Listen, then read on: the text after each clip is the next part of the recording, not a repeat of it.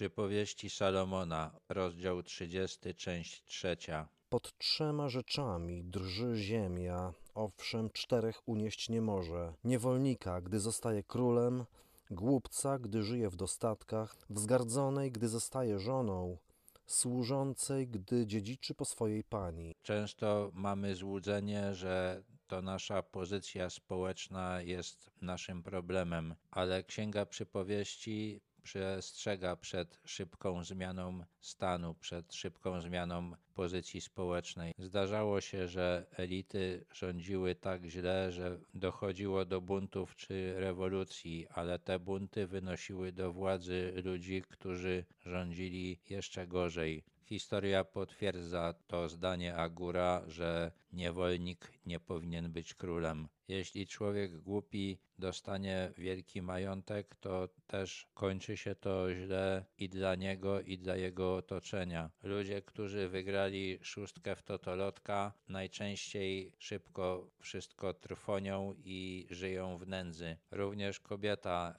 która ma niski status społeczny, kiedy jej los poprawia się, staje się bardzo uciążliwa dla wszystkich. Cztery stworzenia na ziemi należą do najmniejszych, a są mędrsze niż mędrcy. Mrówki, ludek słaby, a jednak w lecie zbierają swój pokarm. Borsuki, ludek bez siły, a w skale buduje swoje mieszkania. Szarańcze nie mają króla, a jednak wszystkie wyruszają w szeregu.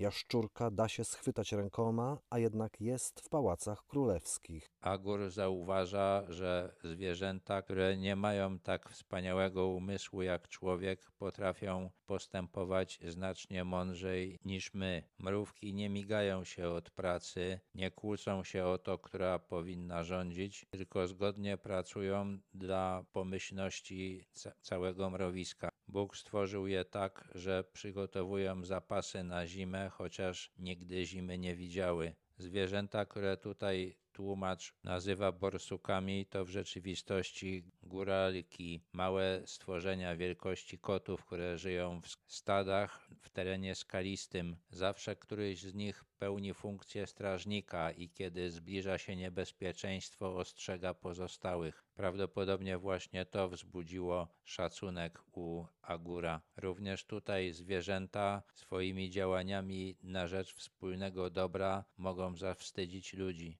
Chociaż w roju szarańczy nie ma króla, nie ma struktury władzy, to wszystkie te owady również zgodnie współdziałają co często prowadzi do nieszczęścia ludzi. To słowo, które tutaj tłumacz przetłumaczył jako jaszczurki, można też przetłumaczyć jako pająki i to ma więcej sensu. Pająki są bardzo wytrwałe w tworzeniu pajęczyn i rzeczywiście nawet w Pałacu Królewskim, gdzie jest wiele służby, nie udaje się wszystkich pająków wyłapać i wszystkich pajęczyn usunąć. Trzy są istoty, które mają wspaniały krok owszem cztery, które chodzą dostojnie. Lew, bohater wśród zwierząt, który przed nikim nie ustępuje, kogut, co dumnie kroczy, kozioł i król, który jak Bóg występuje wśród swojego ludu.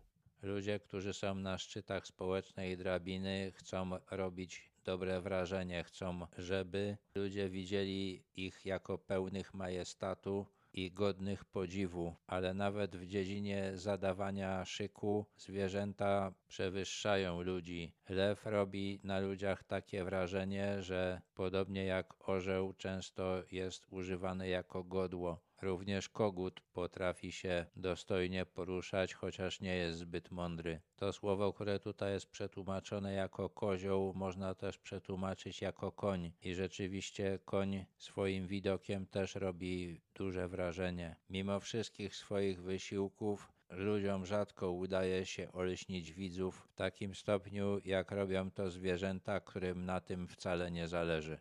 Czy bezmyślnie postąpiłeś wynosząc się, albo czy dobrze rozważyłeś? Połóż rękę na ustach. Przez ubijanie mleka robi się masło. Mocniejsze wycieranie nosa powoduje krwotok, a kto wzbudza gniew, wywołuje kłótnie. Bardziej sensowne tłumaczenie tego nakazu to bezmyślnie uniosłeś się dumą, po namyśle rękę na usta. Jeżeli zdaliśmy sobie sp- sprawę, że przemawia przez nas pycha, to należy tę mowę natychmiast przerwać. Okazywanie, jak dobrze myślimy o sobie i jak źle myślimy o innych, doprowadzi do kłótni w sposób równie pewny, jak ubijanie śmietany prowadzi do powstania masła, a ciągłe ucieranie nosa wywoła w końcu krwotok.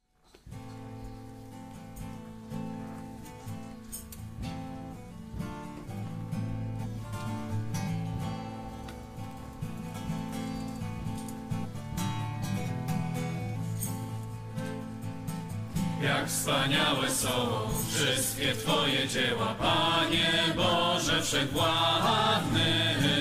Wierne są Twe drogi, sprawiedliwy Boże, wielki Królu narodów. Któż by nie uczcił Ciebie, jesteś godzien czci. Któż by się nie bał Ciebie,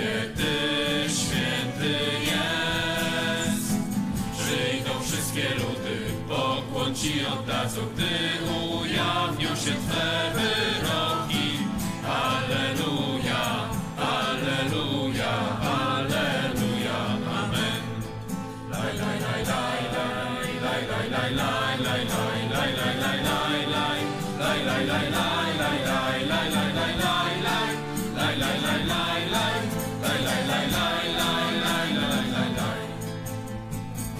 Jak wspaniałe są wszystkie Twoje dzieła, Panie Boże Wszechwładny. Wierne są Twe drogi, sprawiedliwy Boże, wielki Królu narodów. Któż by nie uczcił Ciebie, jesteś godzien czci. Któż by się nie bał Ciebie, Ty święty jest. Przyjdą wszystkie ludy, pokłon Ci oddadzą, gdy ujawnią się Twe wyroki.